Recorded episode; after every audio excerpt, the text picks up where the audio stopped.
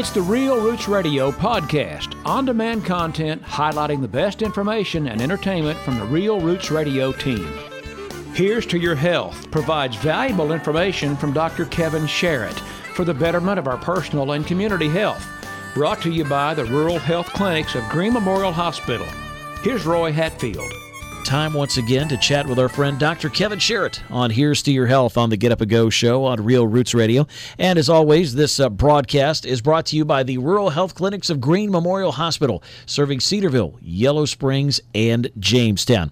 And we welcome in Dr. Sharrett to join us for a chat on this Tuesday morning. Doctor, good morning. Welcome into the program. Good morning to you, Roy. Well, it's always a pleasure to talk with you about uh, what's going on with the coronavirus, how it's uh, affecting our local communities and the United States in general. Uh, so, uh, Doc, uh, when we when we look at where we're at right now uh, in December, uh, here at the end of the month. Uh, I've noticed in the last couple of days, it seems like uh, the positivity rate is dropping, uh, cases are dropping, and you, you, never want to look a gift horse in the mouth. You wonder, with the numbers being reported around the holidays, how that's affecting things. Um, doctor, where do you think we are right now? Well, as you said, the, the numbers that we have coming in every day look extremely promising. You, we've talked about this before that experts had predicted that we would see this uh, the uh, peak between Chris, uh, Thanksgiving and Christmas, and, and certainly it seems uh, to be bearing out that way right now. Anyway, we've seen the numbers dropping almost every day. You know, it seems like just a, a week or so ago we were having numbers eight to ten thousand a day with a positivity rate of sixteen percent. We're now seeing numbers about half that, about four thousand cases a day, and uh, we're talking in the state of Ohio now and a positivity rate that's now down to 11%. So, you know, we haven't seen those numbers since before Thanksgiving. So um, I'm real pleased with what we're seeing. Now, you know, we're, we're hearing some alarm uh, being raised by the experts saying that uh, the Christmas travel season was the busiest travel days that we've had since March, and that there have been more people traveling. I think on one particular day, whether it was Christmas Eve or whatever day it was, there was almost 2 million people that have traveled and the experts are saying that that you know in two weeks we're going to see the effects of that. I I hope they're wrong, but that's what they're predicting. So we'll certainly have to keep our eye on that. Uh, I know nationwide uh, hospitalizations are at record-breaking rates. You look at some of the ca- the hospitals in California; they're having to put patients in the gift shop in the chapels. Mm-hmm. Right. Um, as far as Ohio, uh, where are we at with hospitalizations, which we've talked about before? Really, this is the number that is focused on the most. Absolutely, and we've been extremely blessed that that the hospitals uh, and all of our hospital networks throughout the state have done just an exceptional job of planning and and utilizing the resources the very best that they can. And so we've not seen those uh, uh, instances that you mentioned in California and other states happening here. We are, you know, we are strained, but we're not broken. And so the hospital rates have come down uh, about 10%, is what I've heard. And the ICU admissions have come down consistent with that. So we're in a better position than we were, you know, a, a couple of weeks ago. But we're not in a great position if the, the uh, some of the experts are right. If we're going to see another surge coming at us, we're certainly not in a good position to address that if that were to occur. Dr. Kevin Sharrett, our guest on Real Roots Radio on Here's to Your Health, talking about the coronavirus and how it's affecting our communities and how it's affecting our world. Uh, doctor, there's plenty of things to talk about uh, with vaccines, and, and, we will get to that in just a second. But speaking of which, I wanted to ask you this question as a medical professional. Uh, mm-hmm. The governor has stated that uh, obviously medical professionals, EMS, um, those folks will be the first to get the vaccine, congregate care settings, and, and our elderly that are currently residing in those settings. Uh, I guess in phase 1B, uh, he's talked about uh, getting the rest of the population 65 and above, uh, talked about them getting the next batch of vaccines. I'm curious, Doctor, uh, have you been given any guidance as a medical professional about how that population is going to be prioritized, or if people, this is something that people should talk to their primary care physician? Should they call their board of health? Uh, as far as getting prepared for that phase, because you know I know I have family members. Uh, you know I have a family member who only has one one lung. So obviously, you know, I'm very concerned about them and making sure that they get that vaccination, you know, ASAP. Have you been given any guidance from the state or the federal level on on how we're going to proceed in that level? Sure. So uh, a couple things. Uh, the short answer is no. Uh, the long answer is the CDC had a panel convene not long ago, uh, last week sometime, I believe, that came up with the guidance that uh, the first phase of the vaccine should be for individuals.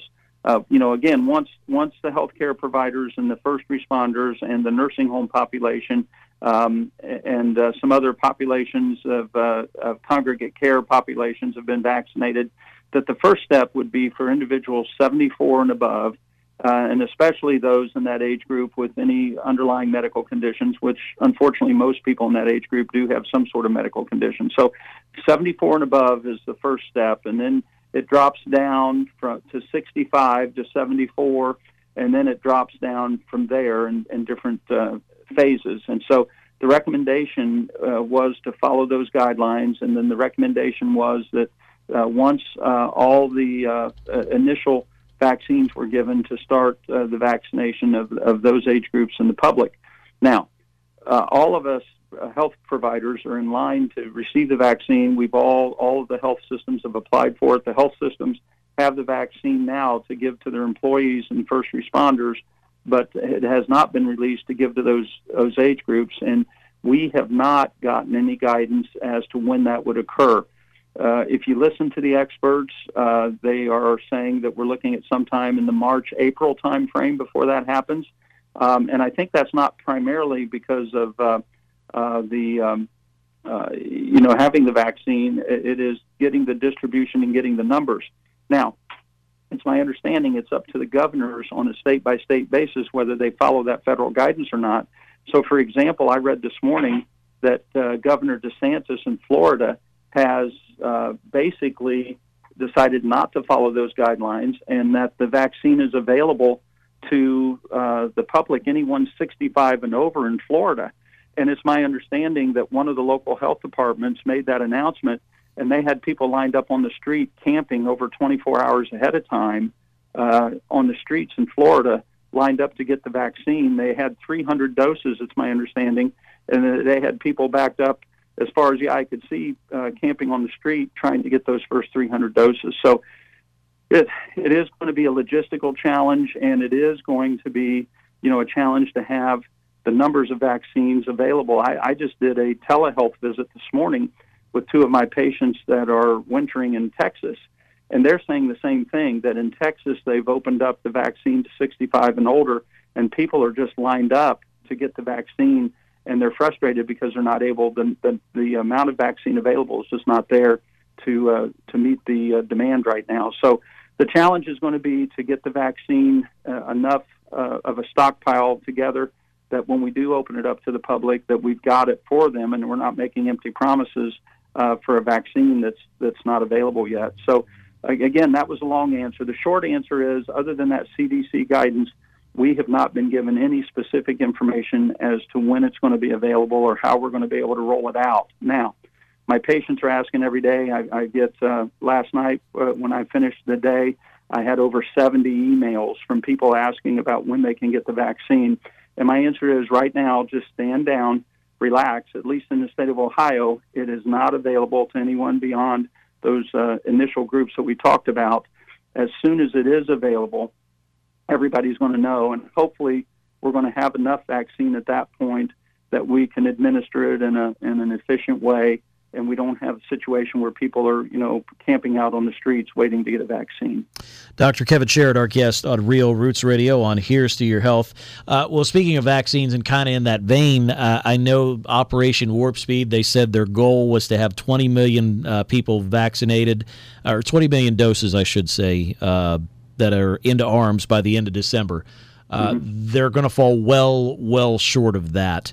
Uh, Once again, Doctor, what are you seeing on the ground here locally um, that that kind of contributes to that? Is it just a problem with infrastructure? Uh, is it a problem with not getting enough doses out?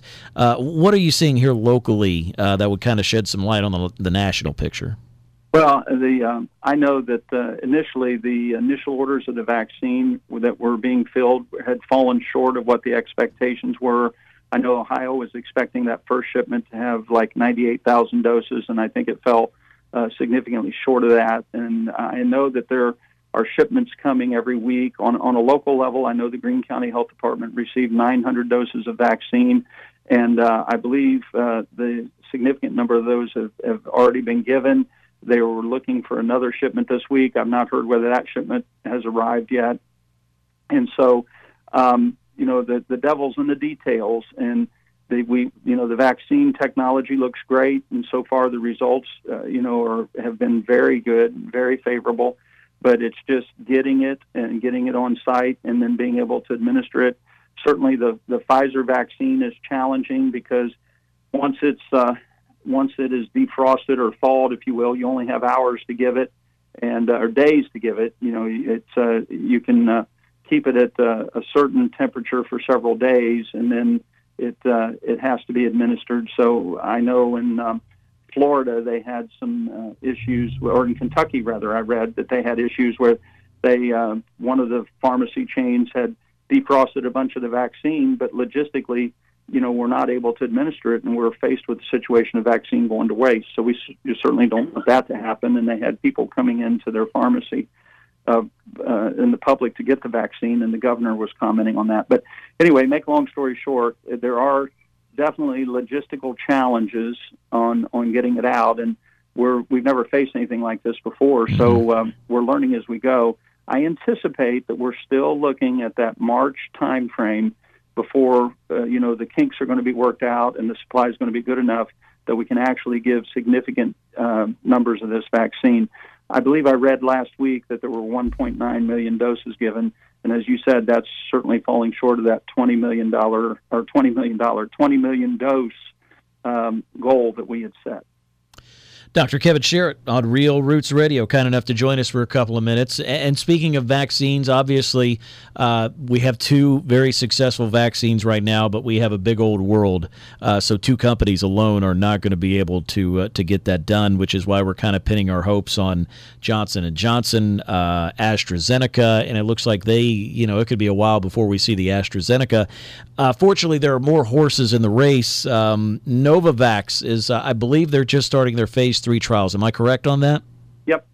Uh, Novavax. Yeah. Novavax. It was just announced, and they're a Maryland company. Was just announced that they're entering their phase three trial, and it's kind of interesting watching these vaccines. The first two vaccines are messenger RNA vaccines, and we've talked about those in length, and, and we can talk about them again sometime if we need to. But uh, the new technology, and by the way, I saw a um, uh, release from the Cleveland Clinic, and I don't know if you've seen this, Roy that the Cleveland Clinic has used the same messenger RNA technique to have a vaccine that they are releasing uh, into phase three trials that will, in their opinion, stop uh, breast cancer, prevent breast cancer. So this same technology that I talked about being so excited about the messenger RNA is going to have other uses. We're not going to we're going to be hearing about this going forward and they said that this was the first line of vaccines that was entering phase three trials to prevent breast cancer, but they had other vaccines in the pipeline that were going to prevent the most common cancers that we were facing. And if that's true and if it works, it's just going to be an absolute game changer mm-hmm. in the field of medicine. But having said that, they've got the messenger RNA vaccines. The AstraZeneca vaccine and the Johnson and Johnson vaccine are more of these traditional vaccines that we're used to seeing that utilize a a virus, if you will, a dummy virus and utilizing that killed virus to elicit immunity. So those are kind of traditional vaccines. Now, this Novavax vaccine is, is a new technology as well. It's actually a synthetic virus. It's not a real virus, but they're able to synthesize the protein of the virus. It's a synthetic virus. And of all things, they have found a chemical in a um, soap bark tree. Now, whatever a soap bark tree is, and whatever this chemical is, but how they ever found it, I don't know. But they've isolated a chemical in a tree along with this synthetic virus, and that's what this newest vaccine is composed of. Doctor, thank you so much for your time as always. Uh, we we hope to continue to hear better news. Um, and certainly hope that uh, as they get more and more of these vaccines out, uh, they'll get into the arms of folks and, and we'll be able to um, to get this knocked out. But as you know, we've talked about, I know you said I, am sick and tired of saying it, but really, it's in our hands: uh, wearing masks, social distancing, and uh, washing hands. Yeah, absolutely. I mean, the basics haven't changed, and uh, people are doing a good job. I mean, they really are. The patients I see you know, initially, Roy, it was a big struggle. People didn't really think this was that serious. They thought it was a political move. They thought it was, you know, a lot of different things. And and there are still a, a few among us that feel like that this is all a hoax or a scam. But what I'm seeing is is that as time goes, people are more uh, realistic and realizing that this is for real.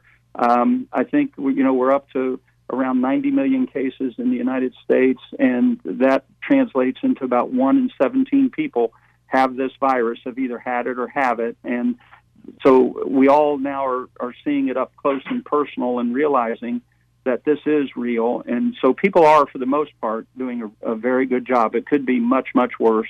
There is light at the end of the tunnel, not only with the vaccines, but the treatment. We're seeing good responses to the monoclonal antibodies, and that's being utilized more and more. And so you know, hopefully the worst is behind us. We have to move forward. Uh, it's not time to panic. It's time to pay attention and, and uh, uh, be meticulous about what we do. But there's certainly more good news coming out every day, and uh, I believe that uh, we're on track to uh, conquer this in the days ahead. Now, Doctor, uh, real quick, I, know we've spoken on uh, the monoclonal antibodies before. Are we seeing more and more of those utilized? I, I think uh, last time we spoke, uh, there were maybe 100 doses a day, and all that wasn't being used. Are we getting a little better with that? I think we are. I think as people become more aware, I think as physicians and clinicians are more comfortable prescribing it, as patients are more comfortable taking it, I know in our practice it's being utilized a lot. And now, you know, before we would order it and patients would be in that day to receive it. Now it's a day or two before they're getting in to get their treatment. So what that's telling me is is that there's more of a demand and it's being utilized more. A great deal. Dr. Kevin Sharrett, always appreciate the time and information as always, and hopefully we'll be back to share some more good news in uh, 2021 next Tuesday. Your Miami Valley home for real deal country music. We are Real Roots Radio.